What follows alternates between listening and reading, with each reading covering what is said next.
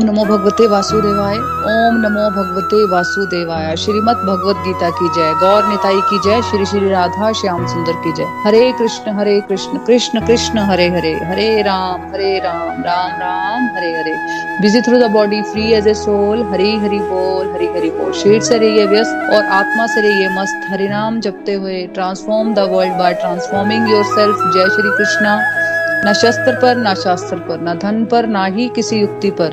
हे प्रभु, मेरा जीवन तो आश्रित है, केवल और केवल आपकी कृपा शक्ति पर। हरी हरी बोल एवरीवन हरी हरी बोल। जय श्री कृष्णा, ओम नमो शिवाय। तो फ्रेंड्स आज के सत्संग में आप सबका बहुत बहुत स्वागत है, और जो आप, हम लोगों को पॉडकास्ट पे सुन रहे हैं, उन सबका भी बहुत बहुत स्वागत है। तो फ्रेंड जैसे कि आपको पता है, हम लोग chapter 15 Purushottam Yoga, the yoga of the supreme person के बारे में बात कर रहे थे। वो चैप्टर कंप्लीट हो चुका है हमारा। तो आज हम चैप्टर 15 पुरुषोत्तम योग की समरी करने वाले हैं। तो जिनके थोड़े वर्सेस भी थोड़े छूट गए होंगे तो वो ध्यान से समझ सकते हैं। तो भगवत गीता के चैप्टर 15 पुरुषोत्तम योग में हम समझने वाले हैं कि अल्टीमेटली जितना भी वैदिक ज्ञान होता है ना, उसका पर्पज क्या होता है फ्रेंड्स उसका पर्पज है एक्चुअली हम समझे कि हमारा इस मटेरियल वर्ल्ड में आने का क्या पर्पज है। क्या वही खाना, पीना, सोना और चले जाना एक दिन? हमें क्या वही करना है? या कुछ ऐसा पर्पज होना चाहिए ताकि जब भी हम भगवान से मिले तो हम उन, उनकी आँखों में आँखें डाल के देख सकें कि हाँ किया मैंने जीवन में। मैं अपना जीवन अच्छा जीवन बिता के आई हूँ, है ना? तो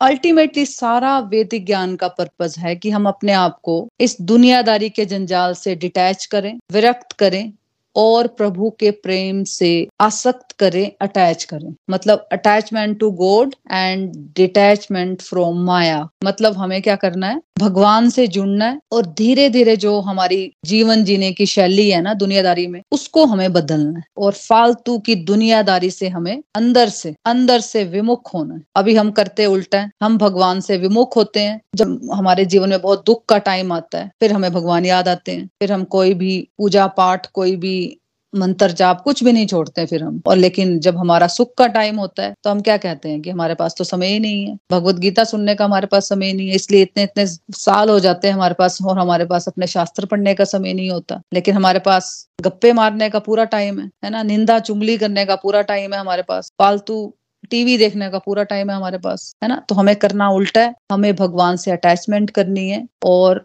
माया से डिटैचमेंट करनी है। यही वैदिक नॉलेज का रियल पर्पज है और यही इस चैप्टर में हम समझने वाले हैं। तो सबसे पहले इस चैप्टर के फ़र्स्ट और सेकंड वर्स में आते हैं हम कि इस चैप्टर के फ़र्स्ट एंड सेकंड वर्स में हमने समझा था कि एक्चुअली एक बरगद के पेड़ से पीपल के पेड़ से हमारे जीवन की, हमारे भौतिक जीवन की तुलना की गई है कंपेयर किया हुआ है, उस जिसको अश्वथ वृक्ष भी कहते हैं, है ना? मतलब हमारा जीवन समझ लो एक पेड़ की तरह। लेकिन ये वृक्ष उल्टा वृक्ष है मतलब आध्यात्मिक वृक्ष का ये रेप्लिका है ये। आध्यात्मिक जगत की परछाई है ये मटेरियल जगत। परछाई टेम्परेरी होती है ना फ्रेंड्स इसलिए भौतिक जगत भी टेम्परेरी है। भौतिक जगत में कुछ भी परमानेंट नहीं है। ना ये जो चीज़ें हैं, ना ये रिलेशन है, ना हम लोग, हम कोई भी चीज़ परमानेंट नहीं है। लेकिन आध्यात्मिक जगत में स्पिरिचुअल वर्ल्ड में सब कुछ परमानेंट है, सब कुछ एटर्नल है है ना? भौतिक जगत में हम लोग कंडीशनड होते हैं। Three modes of material nature के द्वारा मतलब माया के द्वारा हम जकड़े हुए होते हैं। प्रकृति के तीन गुणों के द्वारा हम लोग जकड़े होते हैं। और प्रकृति के तीन गुण भौतिक जगत में अप्लाई होते हैं। आध्यात्मिक जगत में ये अप्लाई नहीं होते। और फिर क्या बताया हुआ था आगे कि जो हमारा मन और जो हमारी इंद्रियाँ हैं ना, वो इस पेड़ की ब्रांचेज हैं। मतलब हमारी इमोशंस हमारी फीलिंग्स हैं जो जो कि परमानेंट नहीं है या बदलती रहती हैं। और अगर हम पल की इच्छा से कर्म करते जाएँगे ना तो समझ लो कि हम इस पेड़ को बढ़ा रहे हैं। मतलब हमें उतने ही जन्म लेंगे इस पेड़ से हमें निकलने के लिए। देखो सिंपल पूरे बरगद के पेड़ को ना ब्रह्मांड पूरा संसार बताया, या मटेरियल वर्ल्ड और इसी बरगद के पेड़ में एक पेड़ हमारा भी है। और इस बरगद के पेड़ की जड़ें ऊपर से निकलकर नीचे ज़मीन की ओर धसती जाती है। मतलब ये पेड़ बहुत कॉम्प्लिकेटेड है, इसको कोई समझ नहीं पाता। और ये फैलता ही जाता है। और जितनी डिजायर्स हम करते जाते हैं ना फ्रेंड्स मतलब डिजायर्स कुछ पूरी हो जाएँगी, फिर कुछ और डिजायर्स आएँगी। उनको पूरा करने के पीछे हम भागते रहते हैं। कुछ पूरी हो जाती है, कुछ पूरी नहीं होती। और इस पूरे प्रोसेस में हम कुछ अच्छे कर्म करते हैं, कुछ बुरे कर्म करते हैं मतलब कुछ पाप इकट्ठा करते हैं, कुछ पुण्य इकट्ठा करते हैं। फिर क्या करते हैं? उनके फल को भोगते रहते हैं। है ना? उनके फलों को भोगने के लिए हमें बारंबार जन्म मृत्यु इसकी साइकिल में हमें आना पड़ता है। और ये जो संसारिक पेड़ है, ये फिर बढ़ता जाता है, बढ़ता जाता है। तो हमें क्या करना है? ये जो हमें भगवत गीता का ज्ञान मिल रहा है या जो हमारे वेदों में हमें ज्ञान मिलता है, उसके द्वारा हमें इस पेड़ की शाखाओं को काटने की दिशा में काम करना है। क्योंकि इस पेड़ के पत्तों की तुलना किससे की गई है? वैदिक स्त्रोत्र से की गई है। जैसे पत्तों के बिना पेड़ सुंदर नहीं लगता तो वैसे ही जो जीवन रूपी पेड़ है ना, उसकी सफलता और सुंदरता वैदिक स्त्रोत्र या ज्ञान रूपी पत्ते हैं। और ज्ञान द्वारा, वैदिक स्त्रोत्र के उच्चारण द्वारा हम लोग इस मोह रूपी अविनाशी वृक्ष से बाहर आ सकते हैं। इस अविनाशी वृक्ष को, इस मोह रूपी अविनाशी वृक्ष को हम समझ पाते हैं। तो इम्पोर्टेंट है फ्रेंड्स इससे बाहर निकलने की विधि को जानना। तो हम लोग जन्मों जन्मों से इस पेड़ में घूमते जा रहे हैं, जो कि आध्यात्मिक जगत की रेप्लिक है, ये मटेरियल वर्ल्ड और जो डिवाइन नॉलेज हमारी हेल्प करती है, एक वेपन है डिवाइन नॉलेज जो आरी का काम करती है, उस पेड़ को काटने की दिशा में आरी का काम करती है। तो जब ये पेड़ कटना शुरू होगा, तभी हम इस जंजाल से बाहर निकल पाएँगे। तो हमें समझना है कि इस मोह रूपी पेड़ से हमें बाहर निकलना है, या हमें इस पेड़ में ही गोल गोल घूमते रहना है ना? तो डिस्ट्रक्टिव टू डिवोशन बेस्ट तरीका है इस पेड़ से बाहर निकलने का। डिस्ट्रक्टिव टू डिवोशन बार बार समझने की जो भी अपने घर की ड्यूटीज़ के बाद जो हमारा टाइम बचता है, जिसमें हम डिस्ट्रक्टिव काम करते हैं, दूसरे लोगों से बातें करना, निंदा चुगली करना टीवी देखना, ज़रूरत है या नहीं है, फिर भी शॉपिंग करते रहना अल्कोहल या ड्रग्स वगैरह में एंगेज रहना, जो भी डिस्ट्रक्टिव एक्टिविटीज़ हम लोग करते हैं, है ना? जो भी आपको लगता है, जितनी भी गलत काम है, वो सब डिस्ट्रक्टिव है। तो डिस्ट्रक्टिव टाइम में हमें क्या करना है? डिवोशनल एक्टिविटीज़ करनी और जो अपने कर्म भी करने हैं, वो किस भाव से करने हैं? कि भी प्रभु ने मुझे दिए हैं, प्रभु की सेवा है, जो मैं ये काम कर रही हूँ। तो भगवान की सेवा समझकर जब हम कर्म करेंगे ना तो इसकी ब्रांचेस कटेंगी। तो हमें उसको काटने की दिशा में काम करना है। और वेदों का उद्देश्य भी है इस प्रतिबिंबित वृक्ष को काटकर आध्यात्मिक जगत के वास्तविक वृक्ष को प्राप्त करना। फिर इस अध्याय में में हमने समझा कि भगवान के धाम के बारे में हमने जाना कि जो हमारा परमानेंट डेस्टिनेशन है। जन्म, मृत्यु, बुढ़ापा, बीमारी इससे ऊपर उठकर जो फाइनल मुक्ति है, वहाँ पे कौन पहुँच सकता है? उसके क्या स्टेप्स हैं? जिसको वहाँ पहुँचना है, उसको सबसे पहले क्या करना है? उसको सबसे पहले अपनी झूठी प्रतिष्ठा को त्यागना है फ्रेंड्स फॉल्स प्रेस्टीज में जो हम फंसे होते हैं ना, मेरा घर, मेरे बच्चे, मेरा पति, मेरा संसार, जो मेरा मेरा करते रहते हैं, ऐसा जीवन जिसमें हम दिखावे का जीवन जीते हैं, जो मतलब मिलीनियर बन जाता है, मान लो एक व्यक्ति, है ना? तो उसके लिए नंबर वन बनना ही फाइट है। तो जब तक वो अपनी फॉल्स प्रेस्टीज को त्यागेगा नहीं, तब तक उसकी भगवान के साथ आगे बढ़ने की यात्रा स्टार्ट नहीं हो सकती फ्रेंड्स तो सबसे पहले हमें झूठी प्रतिष्ठा को त्यागना है। देखो, यहाँ पे जो बिल्कुल ही ब्रेड एंड बटर के लिए, मेहनत करने के लिए, मना करने के लिए नहीं कहा गया है। मेहनत करने के लिए तो कहा ही जाता है कि मेहनत हमें करनी चाहिए। लेकिन जब हम प्रेस्टीज की फाइट में हम उलझे रहते हैं ना, दूसरों को दिखाने के लिए कि देखो, मेरा घर बहुत अच्छा है, मेरा हस्बैंड बहुत अच्छा है, मेरे बच्चे बहुत अच्छे हैं, है ना? मेरा घर तेरे घर से बड़ा है, मेरी गाड़ी तेरी गाड़ी से बड़ी है। तो जो ये फॉल्स प्रेस्टीज में जब हम फंसे रहते हैं ना, भगवान कहते हैं, इससे ऊपर उठो। सेकंड हमें क्या बताया गया है? हमें फालतू की दोस्ती से बचना है। देखो फ्रेंड्स कई बार ना हमें पता नहीं होता कि हम लोगों ने किन लोगों से दोस्ती कर रखी हुई हम हम लोग सोचते हैं कि चलो यार बचपन की दोस्ती है या चलो ज़रूरी है मुझे है ना? तो हम उन, उनकी नेचर को नहीं समझना चाहते। कारण का बहुत अच्छा एग्ज़ाम्पल है हमारे सामने। करण कितना अच्छा पर्सन था, लेकिन उसने संगत दुर्योधन से कर ली। उसने उल्टे काम करने शुरू कर दिए। है ना? उसको पता था मैं गलत कर रहा हूँ, लेकिन दोस्ती के चक्कर में उसने गलतियाँ की। तो जब हमें ये समझ आ गया कि हमें भगवान के रास्ते में आगे बढ़ना है तो मुझे सत्संग करना है, साधना करनी है, सेवा करनी है, सदाचार के रास्ते में चलना है। अगर आपको क्रिकेट में आगे बढ़ना है तो आप उससे जुड़े हुए स्पेशलाइज लोगों के साथ, जो बहुत डेडिकेटेड है उस रास्ते में, उनके साथ रहना पड़ता है। तो वैसे इस रास्ते में आगे बढ़ने का दूसरा स्टेप ये हो जाता है कि हमें अपने आप को डिवोटिस के साथ संग में रहना है, हमें कुसंगति से बचना है। इसके बाद हमें इटरनल सनातन का कॉन्सेप्ट समझना है। मतलब हमें पता होना चाहिए कि एक लाइफ ऐसी भी होती है जिसमें हम जन्म, मृत्यु, बुढ़ापा, बीमारी से ऊपर जा सकते हैं। मतलब एक सनातन लाइफ होती है जिसमें हम ईश्वर की तरह ही सच्चिदानंद हो पाते हैं, जहाँ पे हमें पता होना चाहिए जहाँ पे मैं हमेशा ही आनंद में रह सकती हूँ, इस जीवन में रहती हुई। ऐसा नहीं कि मुझे कोई डेथ के बाद मुझे कुछ ऐसा जीवन मिलेगा कि जहाँ पे मैं बस वहीं पे मैं आनंद में रहूँ। अभी मैं, मुझे बहुत दुखी होकर ही रहना है। है ना? वो चॉइस ली होती है ना हमने, इस दुखी रहने की चॉइस ली हुई है। क्योंकि उलझे हुए हैं हम दुनियादारी में, है ना? तो हमें पता होना चाहिए कि इसी जीवन में हम ईश्वर की तरह ही सच्चिदानंद हो सकते हैं। इसी जीवन में हम, मैं आनंद का भोग कर सकती हूँ। वो समझ कैसे सकते हैं हम बातें? वो ज्ञान के द्वारा, भगवत गीता का ज्ञान। अपने शास्त्रों का ज्ञान, अपने वेदांतों का ज्ञान, अपने वेदों का ज्ञान, उपनिषदों के ज्ञान के द्वारा हम समझ पाते हैं सब बातें है ना? तो सत्संग करते रहने से हमें करेक्ट अंडरस्टैंडिंग मिलती है फ्रेंड्स तो अगर लक्ष्य पता होगा ना हमें तो हम मेहनत भी करते हैं फिर उसके लिए, है ना? इसके बाद हमें ये समझना है कि हमें बहुत ज़्यादा डिजायर्स के लालच में नहीं फंसना है। हम लाइफ में अपने आप ही देख पाते हैं कि जब हम बच्चे होते हैं, है ना? तो हमें क्या लगता है कि यार देखो टीनेजर्स की लाइफ कितनी अच्छी है। टीनेजर्स क्या सोच रहे होते हैं? कि यार एक दिन मेरे पास अच्छी जॉब हो जाएगी, अच्छी गाड़ी हो जाएगी, फिर मेरी शादी हो जाएगी। शादी हो जाती है तो उसको लगता है कि मेरे बच्चे हो जाने चाहिए, बच्चे हो जाने चाहिए तो फिर उसको लगता है मेरे पास गाड़ी होनी चाहिए, मेरे पास अच्छा घर होना चाहिए, है ना? फिर उसके बच्चे, फिर उन बच्चों की डिज़ायर मतलब एंडलेस डिजायर्स है हमारी। कोई बाँध नहीं है हमारी डिजायर्स इस चक्कर में हम जब सोचते रहते हैं पास्ट और फ्यूचर में फंसे रहते हैं हम लोग, हम प्रेजेंट का आनंद ही नहीं ले पाते फ्रेंड्स है ना?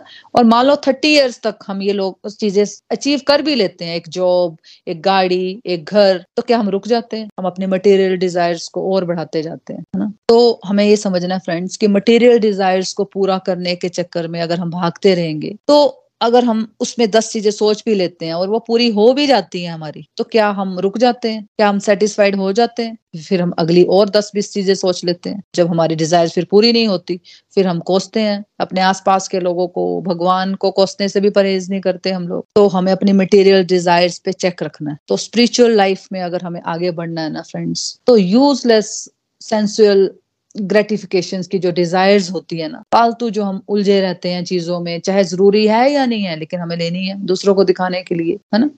तो उन डिजायर्स से परहेज करना है हमें। मतलब इतनी बढ़ जाती है कई बार डिजायर्स की लत इतनी समझ लो, या जैसे पैसे की रिक्वायरमेंट मान लो, बहुत ज़्यादा बढ़ जाती है कि मतलब लालच समझ लो, इतना ज़्यादा बढ़ जाता है कि या तो आप एक्स्ट्रा काम करना शुरू कर दोगे, या फिर करप्शन में पड़ जाओगे। तो इस तरह से क्या होता है फिर? डिग्रेडेशन हो जाती है। और जो डिजायर्स करते रहते हैं हम हम ये नहीं समझते कि जितना भी हमें मिला है, वो किसने दिया है? यहाँ तक हम कैसे पहुँचे हैं? वो थैंक यू तो हम कभी करते नहीं परमात्मा को। कभी रुकना है रुकना है, अपना सोचना है, अपने पास के बारे में सोचना है कि कितना कितना कितना कुछ दिया है परमात्मा ने हमें। कभी थैंक यू किया हमने, है ना? रुकना है थैंक यू करना है प्रभु को अपनी ब्लेसिंग्स को काउंट करो। अभी तक तो हम अपनी सफरिंग्स को काउंट करते रहते हैं ना। मेरे को ये नहीं मिला, मुझे वो नहीं मिला। कभी रुक के फ्रेंड्स अपनी ब्लेसिंग्स को काउंट करो कि प्रभु, कितना कुछ आपने मुझे दिया है। तो जो भी मुझे दिया है, उसमें मुझे सेटिस्फाइड रहना है है ना? तो हमारी हंगर स्पिरिचुअल पाथ के लिए भी होनी चाहिए आगे बढ़ने के लिए। फिर इसके बाद हमें सीखना है सुख और दुख दोनों में संभाव हमें रहना है। क्योंकि फ्रेंड्स ये सच है, जब सर्दी और गर्मी आएगी, वैसे ही हम सबकी लाइफ में कंफर्ट के टाइम भी आएँगे।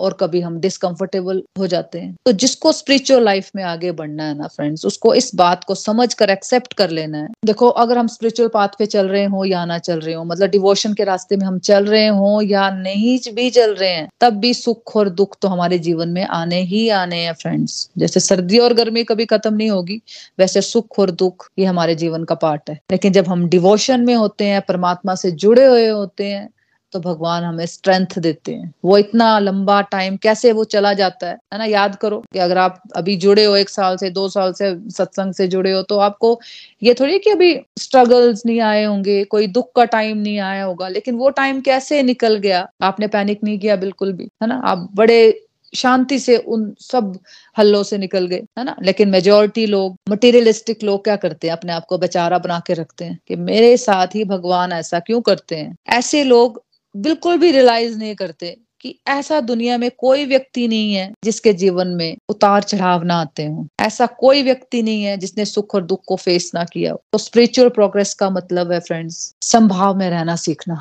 मतलब सुख आया, तब भी आपने सत्संग साधना, सेवा सदाचार का रास्ता अपनाया, जो ड्यूटीज़ दी हैं भगवान ने, सेवा भाव से करते रहना है, कि भगवान ने मुझे ड्यूटीज़ दी हैं, ये तो मुझे बेस्ट वे में करनी है ना? तब भी ओवरली एक्साइटेड नहीं हो जाना और जब दुख आए, तब भी अपनी ड्यूटीज़ इसी सेवा भाव से करते रहना है, कि भगवान ने मुझे ड्यूटीज़ दी है, मुझे बेस्ट वे में करनी है, और सत्संग साधना, सेवा, सदाचार करना है। और जब भी दुख का समय आया, अंदर देखो, अपने अंदर झांको, कि ऐसा क्या मेरे से हो गया कि ये दुख का समय आया कुछ तो मैंने ऐसा किया है, कुछ तो मैंने अपनी फ्री विल का मैंने गलत इस्तेमाल किया हुआ कि दुख का समय मेरे जीवन में आया।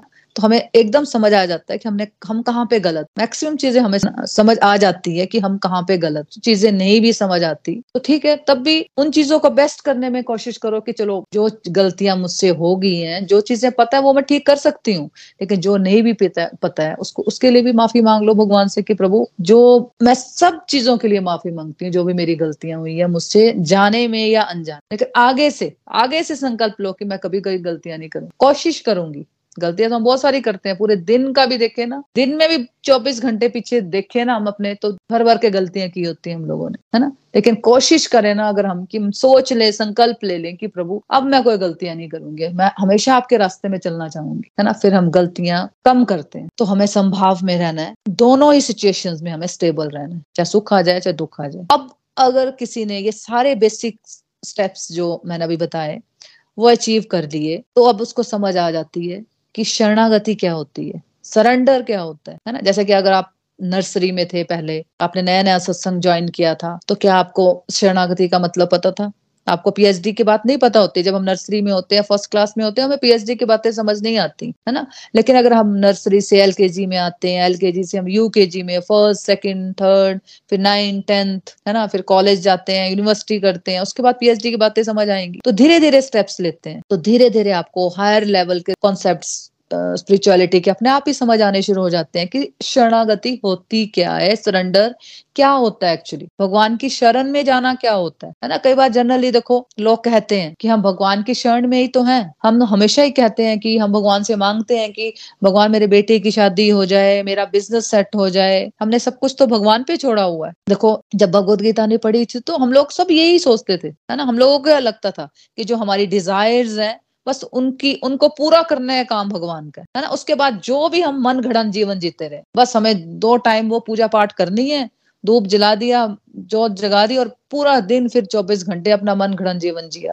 है ना? फिर जब हमें दुख आते हैं उस मन घड़न जीवन जीने के, फिर हम हम लोग उसको एक्सेप्ट नहीं करते। फिर हमें लगता है कि हमारे जीवन में दुख आ रहा है है ना? तो हमें देखना है हम कहाँ पे गलतियाँ करते हैं। अपने 24 घंटों को ऑब्ज़र्व करना है कि 24 घंटे हम क्या क्या गलतियाँ कर रहे होते हैं। तो हमें देखना है कि अगर हम कहते हैं कि हम शरण में है मतलब हम क्या कह रहे होते हैं? हम जो डिज़ायर कर रहे हैं, वो भगवान हमारी पूरी करते हैं। इसलिए हम शरण में। लोगों को शरणागति का एक्चुअल मीनिंग पता नहीं होता फ्रेंड्स कि सरेंडर में जाना क्या होता है। वो किसको समझ में आएगा? जब किसी ने मिथ्या अहंकार का त्याग किया, फालतू दुनियादारी की दोस्ती को छोड़ा, कुसंगति को छोड़ा एल्यूजन से निकलोगे, मोह से निकलोगे, है ना? फिर उसने सनातन के कॉन्सेप्ट को समझा। कि मैं अमर हूँ, मैं सोल हूँ। फिर वो अपनी मटेरियल डिजायर्स का त्याग करे। फिर वो सुख दुख के कॉन्सेप्ट से ऊपर उठे। क्योंकि जब तक आप फ्रेंड्स बाहर की बातों में उलझते रहोगे ना, तब तक आपका मन एकाग्र नहीं हो पाएगा। और अगर आपका मन एकाग्र नहीं हो पाएगा तो आपको शास्त्रों की बातें गहराई से समझ नहीं आएँगी फिर। भगवान तो आपको बहुत कुछ अंदर से बताना चाहते हैं, लेकिन हम तभी सुन पाएँगे जब हमारा जीवन मतलब जो हम जीवन जी रहे हैं, हमारे बाहरी जीवन से जो अटैचमेंट है वो थोड़ा सा डिसकनेक्ट होगा तब हम भगवान की बातें सुन पाएँगे। क्योंकि फ्रेंड्स अभी हमारे अंदर इतना शोर होता है ना दुनियादारी का इतना कुछ घूम रहा होता है ना आप सोचो सुबह हम बैठते हैं पूजा करने पाँच दस मिनट आधा घंटा भी बैठे मान लो तो कितनी देर आपने ऑब्ज़र्व करना है कल सुबह जब बैठोगे या, आज शाम को बैठोगे तो आपने ऑब्ज़र्व करना है कि मैं आधा घंटा बैठी हूँ तो उसमें एक्चुअली मेरा मन कितनी देर लगा? कितनी देर आपका ध्यान भगवान के साथ बातें करने में उनको थैंक यू करने में, उनको निहारने में लगता है। हमारा ध्यान कहाँ होता है? हमारा ध्यान, बस वही, आज क्या हो गया, किससे मेरी, मैंने बातें करनी है, या मेरी सुबह किससे बात हुई है, या मैंने क्या खाना बनाना है है ना? या मैंने क्या शॉपिंग करनी है, या पास में मेरे साथ क्या हो गया, या मेरे को फ्यूचर की क्या चिंता है, हमारा ध्यान तो उसमें उलझा होता है। तो भगवान के पास तो हम दो मिनट भी नहीं बैठते, है ना? तो भगवान के लिए वो बैठना, भगवान के लिए साथ थोड़ी बैठे हम तो दुनियादारी के साथ बैठे हुए हैं। तो हमें समझना है कि जब भी हम भगवान के पास, चाहे पाँच मिनट बैठे तो पाँच मिनट मतलब कि हम बिल्कुल दुनियादारी से विरक्त मुक्त होकर हम भगवान के साथ पाँच मिनट भी अगर हम बैठे तो भगवान एक्सेप्ट करते हैं, हमारा, हमें एक्सेप्ट करते हैं एक्चुअली है ना?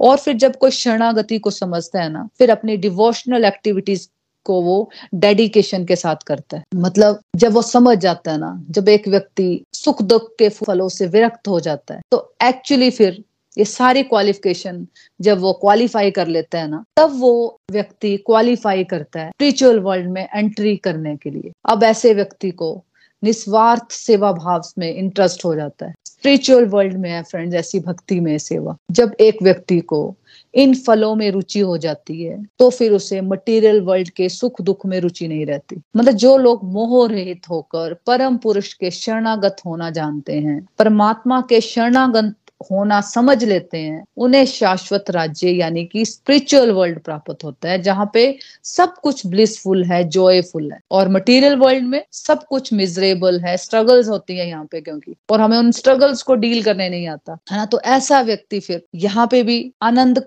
को प्राप्त करता है और मृत्यु के बाद भी भगवान के धाम जाने के लिए वो एलिजिबल कैंडिडेट बन जाता है।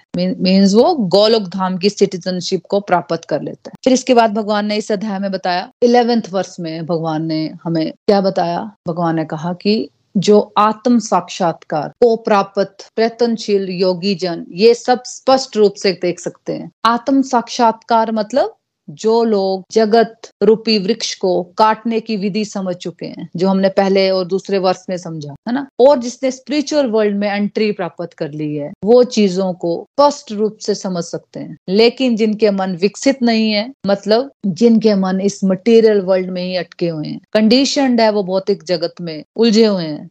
ऐसे लोग आत्म साक्षात्कार को प्राप्त नहीं होते। सेल्फ रियलाइजेशन को प्राप्त नहीं होते। क्यों? क्योंकि उनके मन विकसित नहीं है। मतलब उनको आध्यात्मिक ज्ञान नहीं है स्पिरिचुअल नॉलेज नहीं ऐसे लोग प्रयत्न करने पर भी नहीं देख पाते, क्योंकि उनके मन विकसित नहीं है। Their mind are guided by material vision not spiritual vision है ना? क्योंकि जो प्रयत्नशील होगी होंगे ना, वो क्या करते हैं? उनको नॉलेज मिल जाती है ना तो वो क्या करते हैं फिर? वो इस रास्ते में वो प्रैक्टिस करते रहते हैं, है ना? जब उनको आध्यात्मिक ज्ञान मिल जाता है, ऐसे योगियों को, ऐसे प्रयत्नशील योगी तो वो क्या करते हैं? वो लगातार अभ्यास करते रहेंगे, प्रैक्टिस करते रहेंगे। किस चीज़ का अभ्यास करते रहेंगे? जैसे नाम जाप करना, हरे कृष्णा हरे कृष्णा, कृष्ण कृष्णा, हरे हरे हरे राम हरे राम राम राम, हरे हरे, या जो भी नाम जब आपको अच्छा लगता है है ना? ओम नमः शिवाय, जो भी आपको आपके गुरुओं ने बताया है, जो भी आपको अच्छा लगता है भोग लगाना, व्रत रखना, शास्त्र पढ़ना, भगवत गीता, भागवतम जैसे ग्रंथों को पढ़ना, सत्संग लगाना, अर्चा विग्रह की पूजा करना, ये सारी प्रैक्टिसेस वो बड़े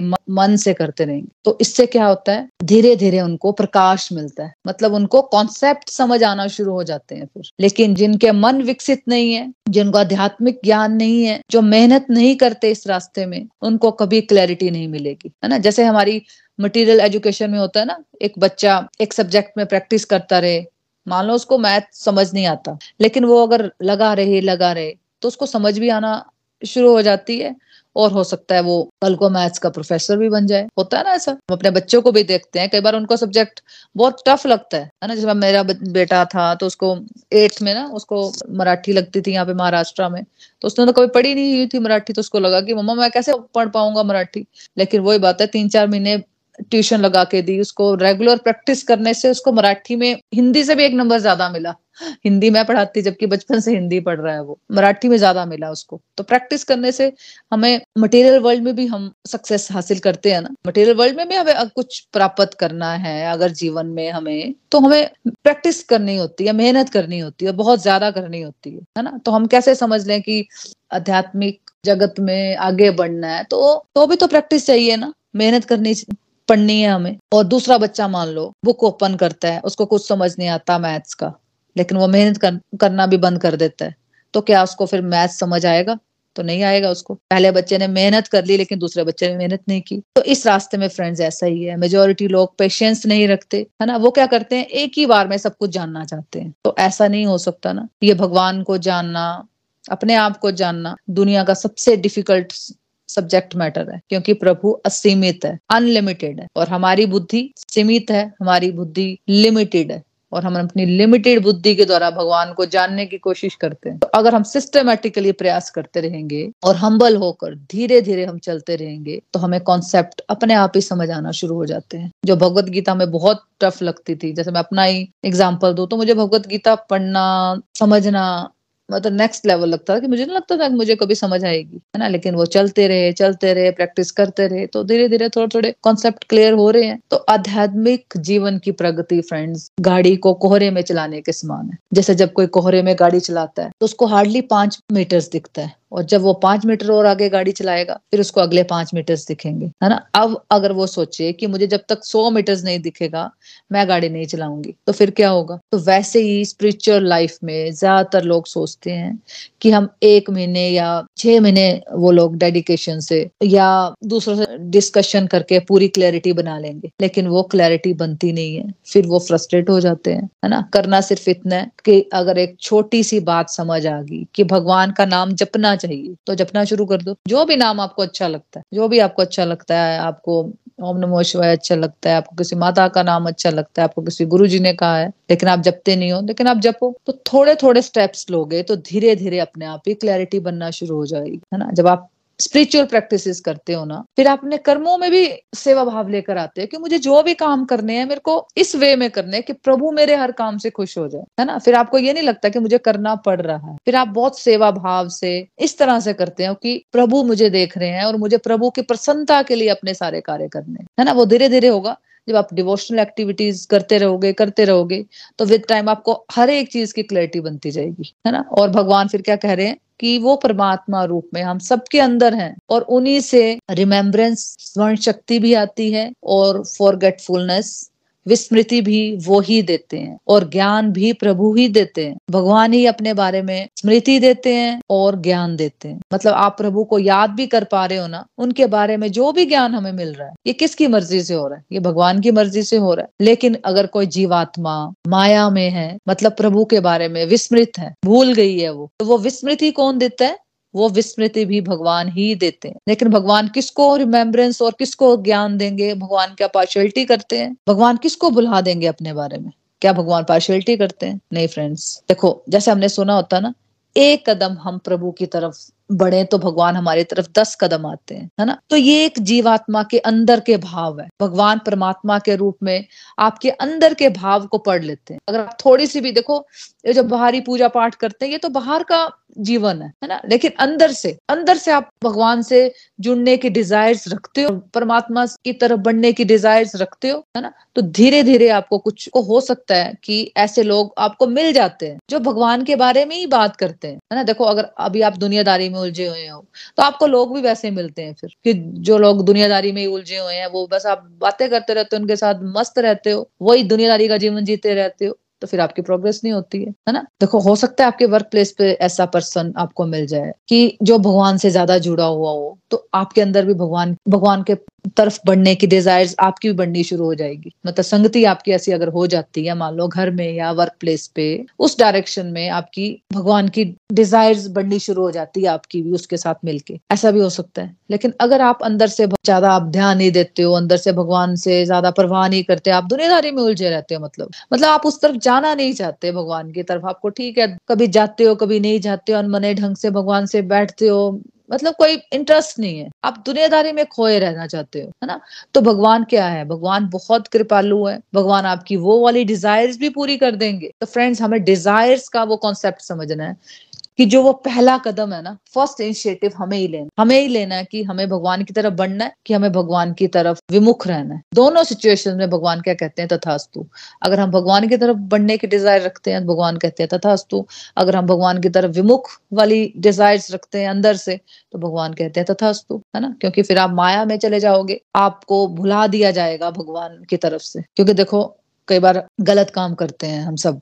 है ना? तो क्या आप चाहते हो कि हमारे पेरेंट्स हमें देखें? हम नहीं चाहेंगे ना? क्योंकि हम भी दुनियादारी में खोकर गड़बड़े करते हैं। तो हमें यही लगता है कि हमें कोई नहीं देख रहा। हमें ये फीलिंग आती है कि भगवान हमें देख रहे हैं, है ना? हमें लगता है हमारे पेरेंट्स हमें ना देखें। लेकिन हम ये देख पाते हैं कि और कोई देख रहा हो या नहीं देख रहा हो, भगवान तो हमें देख रहे हैं। तो हमें भगवान उस फीलिंग को भी भगवान हमें फैसिलिटेट कर देते हैं कि चल मैं तुझे भ्रम में डाल देता हूँ, कि तुझे यही लगना शुरू हो जाएगा कि मैं तेरे साथ हूँ ही नहीं, मैं तो तुझे देख ही नहीं रहा। कर ले तो अपनी मन की मर्ज़ी। तो आप सच में अगर भगवान के साथ जुड़ना चाहते हो तो अपने मन के भाव को चेक करो। कई बार क्या होता है, कई लोग क्या सोचते हैं, यार, हमारे सत्संग में भी ये क्वेश्चन उठे थे कि मेरे पास तो कोई गुरु नहीं है।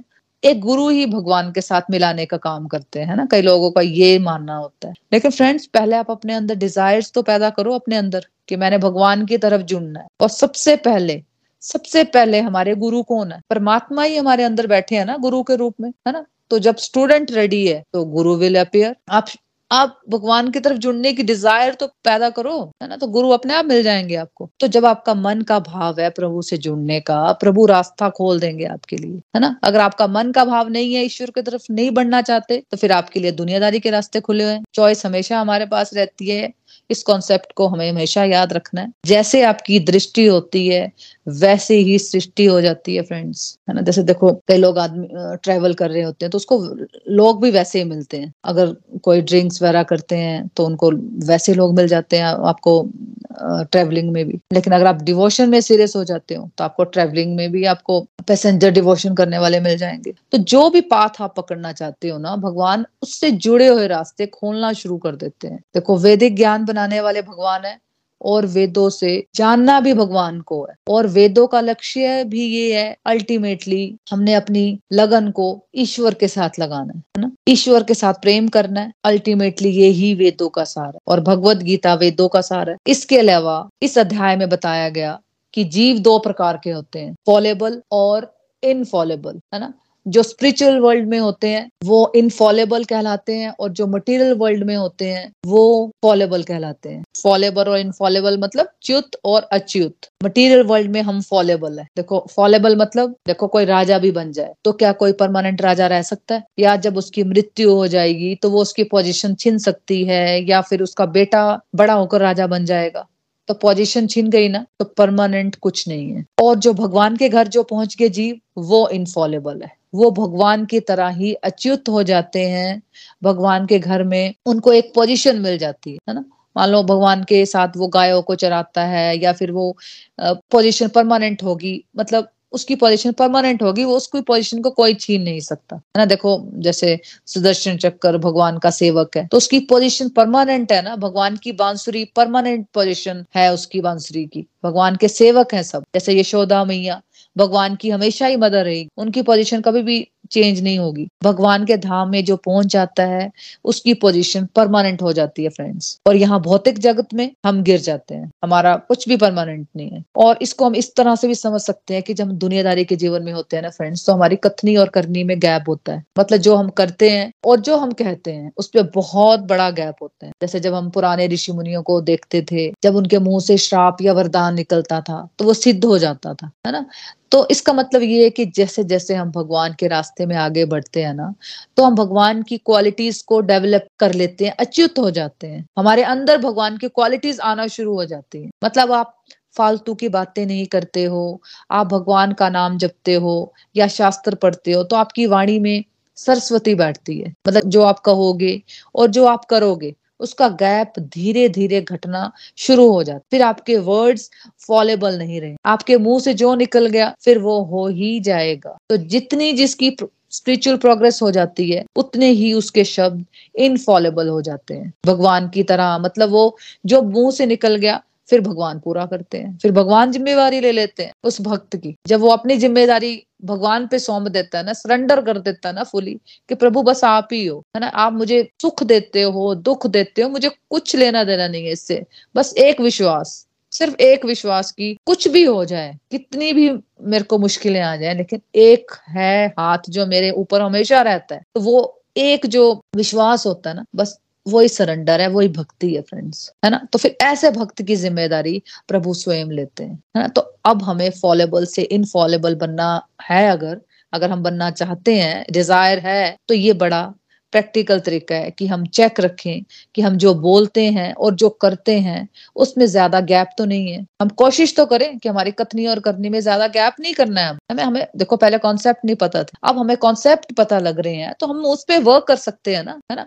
तो एक आध्यात्मिक और दुनियादारी के पर्सन में एक बहुत बड़ा ये वाला डिफरेंस होता है। दुनियादारी का व्यक्ति हज़ार चीज़ें बोलता है बट करेगा वो एक भी नहीं। और जो आध्यात्मिक पर्सन वाणी की तपस्या करता है। वो फालतू की बातें करता ही नहीं। करना ही नहीं चाहता ना वो। वो सोच समझ कर बोलेगा। वो बोलेगा वही जो वो करना करेगा। उसको लगेगा, मैं हंड्रेड परसेंट कर लूँगी। तभी मेरे को ये बोल। इसलिए चेक रखें अपने आप पर और इस गैप को घटाएँ तो ही हमारी स्पिरिचुअल प्रोग्रेस हो सकती है फ्रेंड्स फिर भगवान ने कहा, इन दोनों के ऊपर फॉलेबल और इनफॉलेबल के ऊपर परमात्मा स्वयं है, प्रभु स्वयं है। और जिस पर्सन ने ये जान लिया बिना संशय के विदाउट एनी डाउट कि अल्टीमेटली सारे ब्राह्मण के स्वामी भगवान श्री कृष्ण है, उनको अलग अलग नामों से अलग अलग रूपों से जाना जाता है। जिसको प्रभु पर हंड्रेड परसेंट फेथ हो गया, उसको मानना चाहिए कि अब उसको सारी चीज़ों की नॉलेज हो गई है अब वो हंड्रेड परसेंट डेडिकेशन के साथ भगवान की डिवोशन में लग जाएगा। है ना? वैसे तो फ्रेंड्स हम सब सीमित है, हम सब कुछ नहीं जान सकते। क्योंकि हमारी इंद्रियाँ बहुत सीमित है, हम बहुत सीमित है, हमारी बुद्धि बहुत सीमित लेकिन भगवान कह रहे हैं, सब कुछ जानने वाला मैं हूँ, सब कुछ चलाने वाला मैं हूँ, जिसने ये जान लिया और मान लिया हंड्रेड परसेंट फेथ के साथ तो ये समझ लीजिए, उसको सब कुछ पता चल जाएगा, है ना? बिकॉज़ आपका कनेक्शन उस लेवल का हो जाएगा भगवान के साथ तो वैसे तो हम सीमित है, लेकिन जब प्रभु की कृपा होगी तो आप भी भगवान के जैसे ही त्रिकालदर्शी हो जाते हो। दिव्य दृष्टि मिल जाती है भगवान से है ना? देखो फॉर एग्ज़ाम्पल हनुमान जी भगवान के परम भक्त है ना? उनके पास प्रभु के जैसे ही पावर्स और वो कन्विंस हो जाते हैं हंड्रेड परसेंट भगवान की डिवोशन करने में सेवा करने में है ना? तो उन, उनकी शक्तियाँ भी भगवान जैसी हो जाती हैं फिर है ना? तो हमें सिंपल समझना है फ्रेंड्स कि सारे ब्राह्मण के स्वामी भगवान है हम उनके सेवक हैं तो हमें प्रभु की सेवा करनी है है ना? जितना आप इसको सिंपल रखोगे है ना? बिना किसी डाउट के जो आपको बोला जा रहा है, उनको करते रहोगे, सेवा करते रहोगे तो थोड़े बहुत जो डाउट्स आते भी है ना, जो प्रश्न आते हैं, स्वाभाविक है, उसका उत्तर स्वयं ही प्रभु देते हैं फिर। स्वयं देते हैं वो। हमें कहीं भागने की ज़रूरत नहीं बट हमें पूरी डेडिकेशन पूरी श्रद्धा के साथ ईश्वर की शरणागति की ओर, सेवा की ओर हमें आगे बढ़ जाना चाहिए। आपको आपके प्रश्नों के उत्तर कोई भी बता देगा, तब भी आपको फेथ नहीं होगा। मान लो कोई और बता भी देता आपको आपके प्रश्नों के उत्तर, तब भी आपको फेथ नहीं होगा। जब आप प्रैक्टिस करते हो ना तो फ्रेंड्स अनुभव होते हैं, है ना? जब आप प्रैक्टिस करते हो तो आपको अनुभव होते हैं। अनुभव होते हैं तो फिर श्रद्धा बढ़ती है है ना? जब हमें एक्सपीरियंसेस होते हैं, प्रभु के रास्ते में चलते हुए, बहुत दिव्य दिव्य तब हमारी प्रभु के प्रति और ज़्यादा विश्वास बढ़ता है, श्रद्धा श्रद्धा बढ़ती है। श्रद्धा बढ़ती है तो हम और स्पिरिचुअल प्रैक्टिसेस करते हैं, है ना? पूरी डेडिकेशन के साथ हम जुट जाते हैं और फिर प्यारे प्यारे मेरेकल्स होते हैं हमारी लाइफ में, अनुभव होते हैं दिव्य दिव्य और फिर और श्रद्धा बढ़ती है। देखो फ्रेंड्स आपको प्रश्नों के उत्तर कोई और दे भी देगा ना, अपनी रियलाइजेशन के बेस पर। बट वो दूसरों के लिए खाली थ्योरी है। वो उसकी रियलाइजेशन है ना। प्रैक्टिकल तो तब होगा ना जब आप प्रैक्टिस में कुछ उतारोगे, है ना। देखो आप सुन रहे हो, सुन रहे हो भगवत गीता, आपको अच्छा लग रहा है है ना। लेकिन जब तक आप प्रैक्टिस में नहीं उतारोगे, आपके अनुभव में नहीं आएगा। अनुभव में नहीं आएगा तो आपकी श्रद्धा नहीं होगी। तो विदाउट एनी डाउट आपको जो चीज़ें बोली जा रही है ना, अभी सिंपल बोला जा रहा है कि अपनी डिवोशनल एक्टिविटीज़ में फोकस करो डिस्ट्रक्टिव टू डिवोशन करो, है ना। और विद टाइम आपको सब बातें समझ आना शुरू हो जाएँगी। तो हमें रुकना नहीं है फेथ से डिवोशन करनी है स्पिरिचुअलिटी में आगे बढ़ना है। अपने आप को कम से कम साल, दो साल दीजिए। अपने आप को, आपको भी ऐसे ऐसे भगवान के चमत्कार देखेंगे कि ऑटोमेटिकली आपका जो फेथ है ना, वो फिर नेक्स्ट लेवल पे चला जाता है है ना? मतलब हमें फिर पता चल जाता है कि एक पुरुषोत्तम भगवान ही है जिनके बारे में मुझे जान, है ना? ऐसा व्यक्ति क्या होता है? फिर भगवान की परम भक्ति में लगा रहता है। उसको पता चल जाता है कि कृष्णा ही सुप्रीम है और मुझे अपना मन, अपनी इंद्रियाँ सब प्रभु में लगाना है। ना? कृष्णा में ही मुझे अपनी बुद्धि लगानी है और उनको ही सरेंडर करना है। श्रीमद भगवत गीता की जय। Hare Krishna Hare Krishna Krishna Krishna, Hare Hare Hare Ram Hare Ram. Ram Ram, Hare Hare. Busy through the body free as a soul Hari Hari बोल, हरी हरि बोल। Transform the world by transforming yourself जय श्री कृष्णा, हरी हरि बोल। हाँ जी तो friends अब reviews की तरफ़ बढ़ते हैं कि आज के सत्संग से आपने क्या सीखा? या आपके कोई एक्सपीरियंसेस हैं तो आप शेयर कर सकते हो? या आपका जो आप कार्तिक मास का महीना है तो आप लोगों ने कुछ संकल्प लिए होंगे अपने, जो कि हमने, मैंने डाला भी था ग्रुप में। तो आप बता सकते हो आपने क्या क्या संकल्प लिए और आज के सत्संग से आपने क्या सीखा है? हरी हरी बोल। हरी हरी बोल। हाँ जी हाँ जी पूजा जी। हरी हरी बोल एवरीवन हरी हरी बोल मोना दी। थैंक यू सो मच आज का सत्संग भी बहुत डिवाइन था। आज आपने हमें फिफ्टीन चैप्टर की समरी करवाई पूरा रिवाइज करवा दिया जो भी आ, मेरी थोड़ी लर्निंग्स बनी है वो ये है कि हमारी लाइफ एक पेड़ की तरह है, जिसका नाम अश्वत्थ है, परंतु ये पेड़ उल्टा है। इसकी जड़ें ऊपर की तरफ़ और लताएँ नीचे की तरफ़ हैं। इसकी जड़ें प्रभु की ओर हैं, जिसका पोषण होता है हमारी स्पिरिचुअल एक्टिविटीज़ से, और इसकी लताएँ जाती हैं नीचे की ओर, पतन की ओर, जिसका पोषण होता है हमारी वर्ल्डली डिज़ायर से। ये हमारे हाथ में है कि हमें किस ओर बढ़ना है। प्रभु की ओर या पतन की ओर? अगर हमें प्रभु की ओर उनके परम दाम को पाना है तो हमें कुछ पर्टिकुलर क्वालिटीज होनी चाहिए। हमें हमेशा शुद्ध मन से, शुद्ध भाव से प्रभु भक्ति करनी है। मैं के भाव को छोड़ना है। झूठी प्रचित से डिटैचमेंट बनानी है। अपनी संगत पर ध्यान देना है कि हमारी संगत किससे है? हमें प्रभु के प्योर डिवोटी से ही संगत रखनी है। लाइफ की हर सिचुएशन को समभाव में रहकर हैंडल करना है। ना ही ज़्यादा खुश और ना ही दुखी होना है। हमेशा प्रभु पर दृढ़ विश्वास रखना है। और उनको ही फ़र्स्ट प्रेफरेंस देनी है और अपने सारे कर्म प्रभु को खुश करने के भाव से ही करने हैं।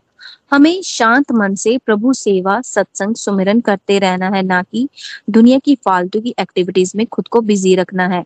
ना ही ऐसा करना है कि जब टाइम मिले तो प्रभु सुमिरन कर लिया, वरना फंसे रहे दुनियादारी में। हम सब हम सबके अंदर प्रभु विराजमान है। वो कभी भी हमें अकेला नहीं छोड़ते, वो हमें हमेशा हर सिचुएशन में गाइड करते हैं। बट हम ही नहीं समझ पाते क्योंकि हमने अपनी हर तरफ़ खुद ही माया जाल बनाकर रखा है।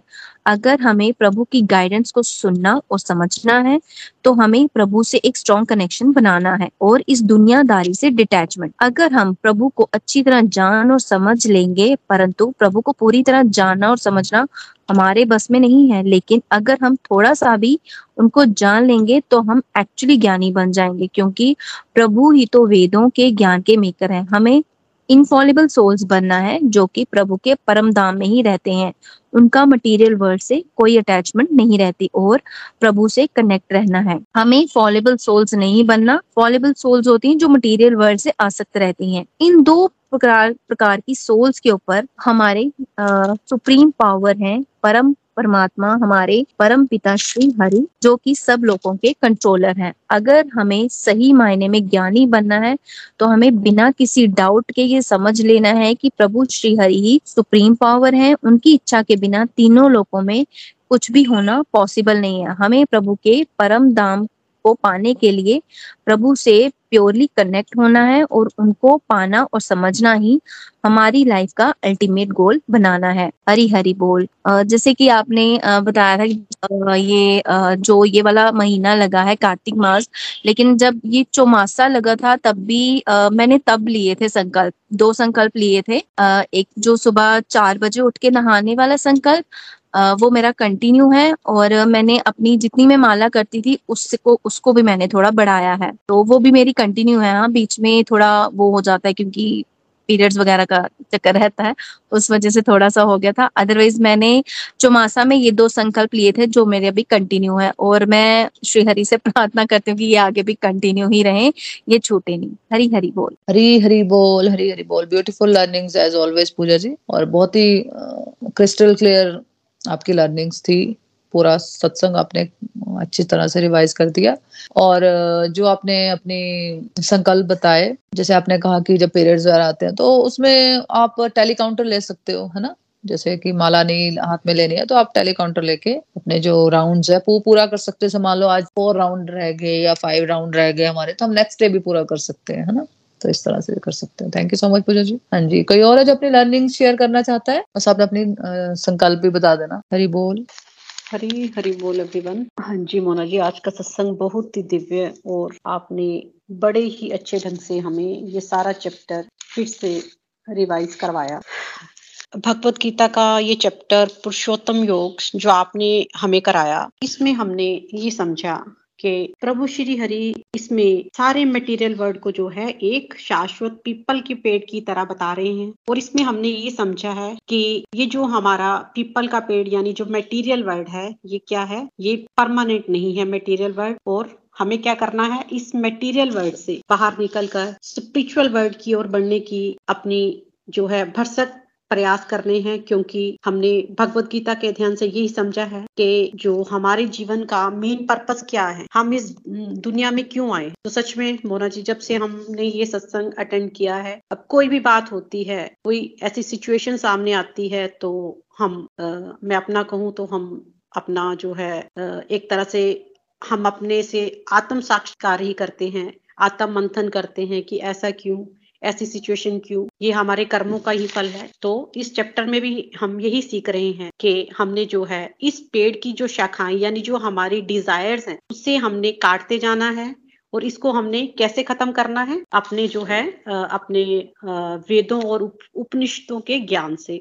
जैसे कि हम भगवत गीता पढ़ रहे हैं तो इससे हमें जो भी हमने ज्ञान ग्रहण किया है सच में उसमें हमारी कितनी जो हमारे में नेगेटिव हैबिट्स थी उससे हम उभरे हैं प्रभु की ओर बढ़े हैं तो और बस अब हमने इस ओर आगे आगे अपना स्पिरिचुअल प्रैक्टिस से आगे ही आगे बढ़ना है। आ, माया में नहीं फंसना है क्योंकि क्योंकि इस चैप्टर में भी हमने यही सीखा कि ये जो मटेरियल वर्ल्ड है इसमें बस एक छलावा है जैसे कि मोना जी ने भी बताया कि हम अपनी झूठी मान मर्यादा प्रतिष्ठा में उलझे रहते हैं। मैं मेरा मेरा परिवार मेरे बच्चे तो सच में फ्रेंड्स जब हम अपने किसी नियर एंड डियर को देखते हैं कि मतलब उसकी, उसने अपना देह त्याग दिया तो सच में अगर हम डीपली सोचें कि हम एक आत्मा है और किसी भी पल जो है हमें अपने शरीर को छोड़ना है तो हमें जो है, प्रभु का ये जो हम ज्ञान मोना जी से ले रहे हैं, यही हमारे जीवन का मेन मोटिव है। और इसे हमने केवल सुनना ही नहीं है। इसे अपने जीवन में इम्प्लीमेंट करना है। प्रभु की हर बात को लेकर ही हमने अपना जीवन जो है व्यतीत करना है। तभी हमारा ये जो जीवन है सार्थक होगा, जो कि प्रभु की एक अमूल्य धरोहर है। तो इसके लिए हमें क्या करना है? हमें बस माया से निकलकर जो है प्रभु की माया के अधीन ही नाचना है, ताकि हम प्रभु का शुद्ध प्रेम प्राप्त कर सके और जो भी हमारे कर्म है, उसे हमने निस्वार्थ भाव से करते जाना है। जीवन में कोई भी स्थिति आए, सुख आए, दुख आए, और जैसे कि हमने मोना जी से समझा कि सुख और दुख जो है हमारे लाइफ का पार्ट ही है। तो सच में जब से हम भगवत गीता से जुड़े हैं, प्रभु की ओर बड़े हैं तो हमें पता ही नहीं चलता कि हम कितनी जल्दी जो है इस दुख से उभर आते हैं। तो प्रभु श्री हरि से बस मेरी यही प्रार्थना है कि हम रेगुलर जो है अपनी स्पिरिचुअल प्रैक्टिसेस करते हुए प्रभु की ओर आगे बढ़ते जाएँ।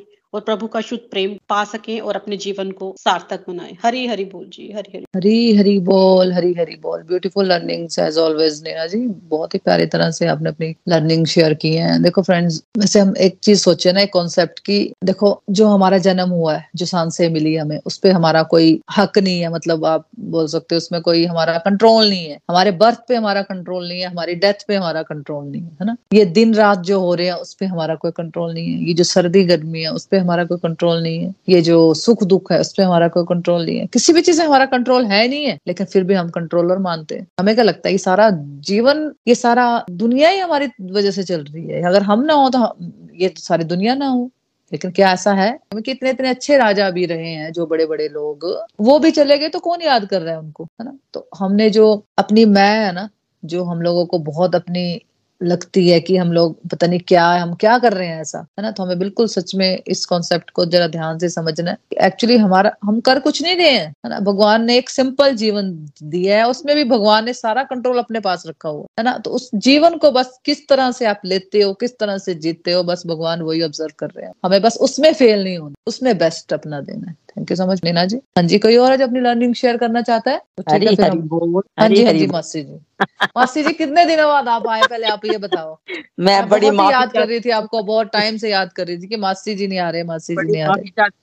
सच मैं बड़ी शर्मिंदा हूँ कि मैं अटेंड नहीं कर पा रही बड़ी शर्मिंदा आप कर लिया करो ना बीच बेशक आप मत रिव्यू दिया करो। मैंने ज़रूर अटेंड करना चाहिए आप इतना अच्छा कर रहे हो फिर पता क्या हम छोड़ते तो छूट ही जाते हैं मोना मेरे को आज इतना मज़ा आया कि मैं तेरे को बता नहीं सकता बहुत ज़्यादा मज़ा आया ऐसा लगता है मैंने सारी भगवत गीता ही पढ़ ली है। थैंक यू थैंक यू मासी जी। बस आप आते रहा करो। हमने पता क्या फिर हम जो छूटते हैं हम छूट ही जाते हैं। तो आपने छोड़ना नहीं है। आप बहुत अच्छा कर रहे थे मासी जी। हाँ जी आप बात कर सकते हो। कहते हैं कि मेरे धाम में सब कुछ है। अगर मेरे धाम में पहुंचोगे तो दोबारा जन्म नहीं लेना पड़ेगा हमें सारी संसारिक डिज़ायर में, हम संसारिक डिज़ायर में फंसे रहेंगे तो भक्ति में हम पीछे हो जाएँगे और माया में ही फंसे रहेंगे। हमारा एक ही लक्ष्य होना चाहिए, भगवान के साथ शुद्ध भाव से जुड़ना। हमें ये मानना है कि भगवान ही संपूर्ण ब्रह्मांड के स्वामी हैं, इसलिए हर काम भगवान को अर्पित करके करना है हर काम सेवा भाव से करना है हर चीज़ में हमें भगवान को देखना है। तभी अगर हम सत्संग में रेगुलर रहेंगे तो हम हमारे सारे काम हम अपने सेटिस्फेक्शन से कर पाएँगे। हमें मोह ममता को छोड़ना है ये हमें भक्ति के रास्ते में नहीं आने देते। हमें जिससे बात करनी है सोच समझ के करनी है। दोस्तों के साथ हमें फजूल की, की बातें करना छोड़ देनी है। हमारी प्रार्थना परमात्मा के साथ शरणागत तभी हमारी परमात्मा के साथ शरणागति होगी तभी हम भगवान के धाम पहुँच सकते हैं। हमें अपने अंदर की गलतियों को समझना है।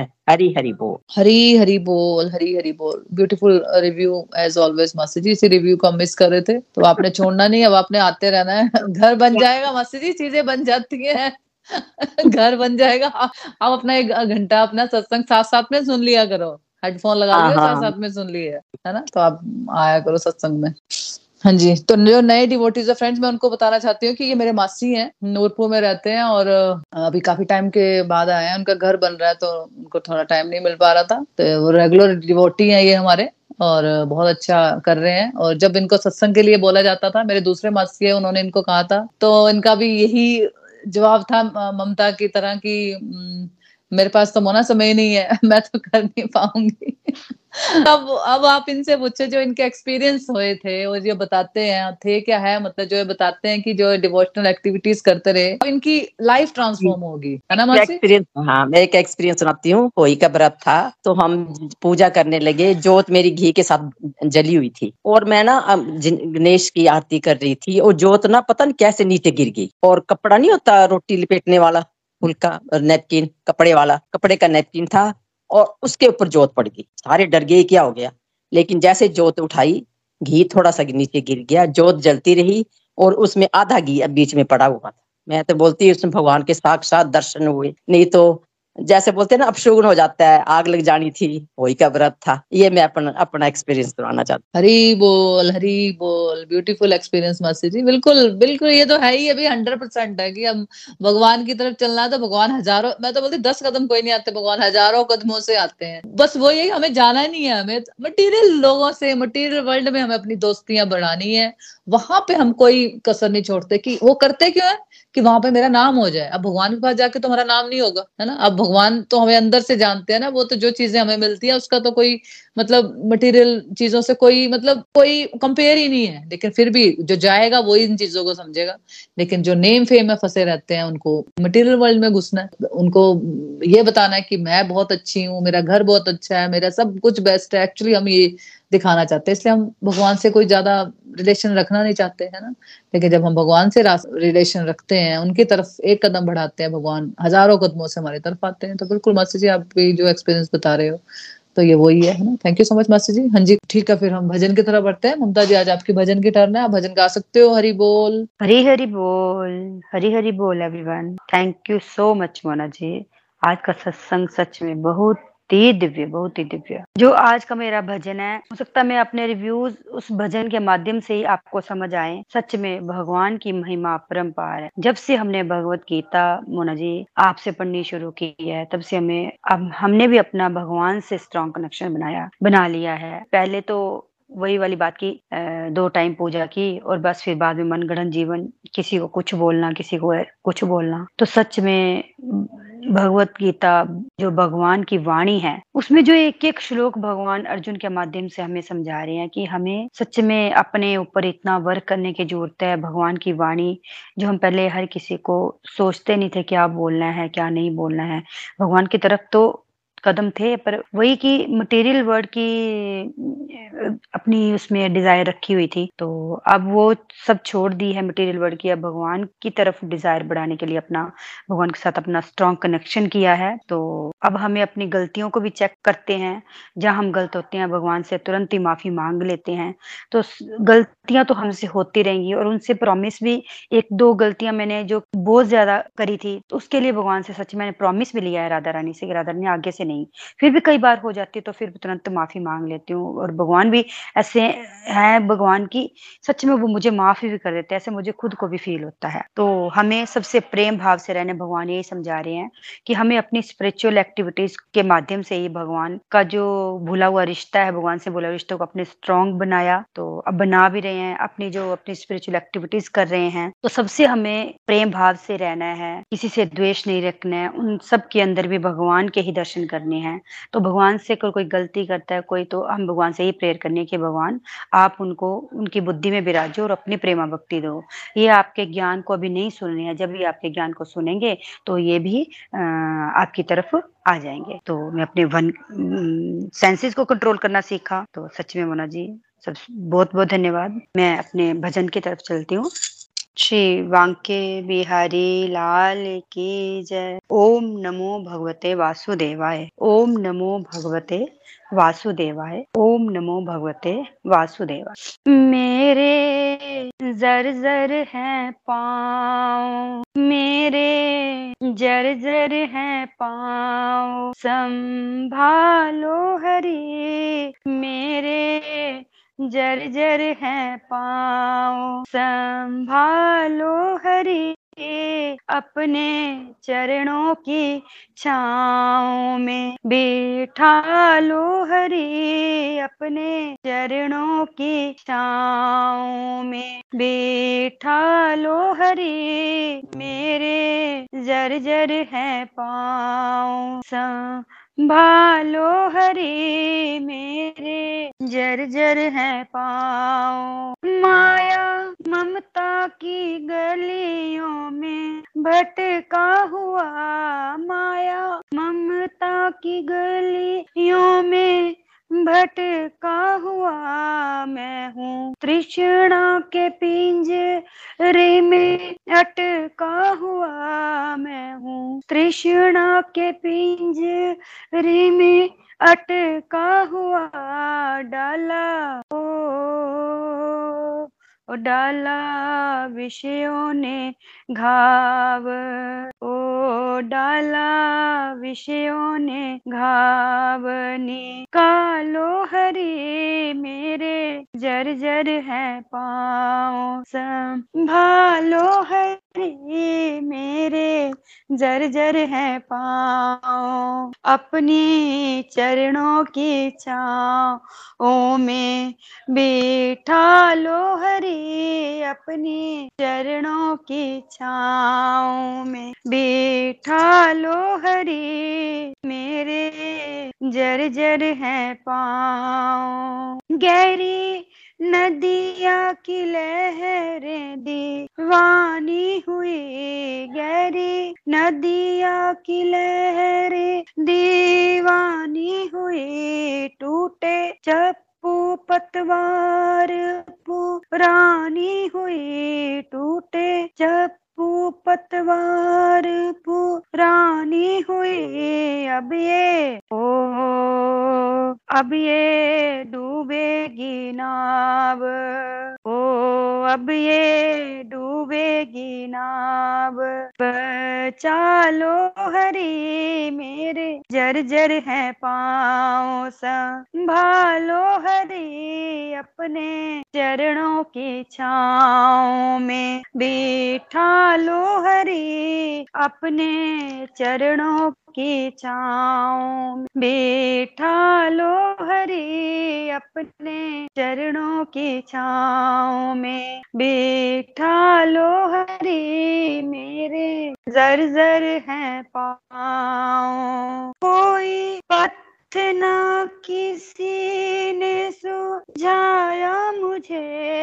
कोई पथ न किसी ने सुझाया मुझे, फिर भी देखो कहाँ लाया मुझे। मोना जी, आपका ये भगवत ज्ञान मुझे, भगवत ज्ञान देखो कोई पथ ना किसी ने सुझाया मुझे। देखो, कोई पथ ना किसी ने सुझाया मुझे। फिर भी देखो कहाँ खींच लाया मुझे।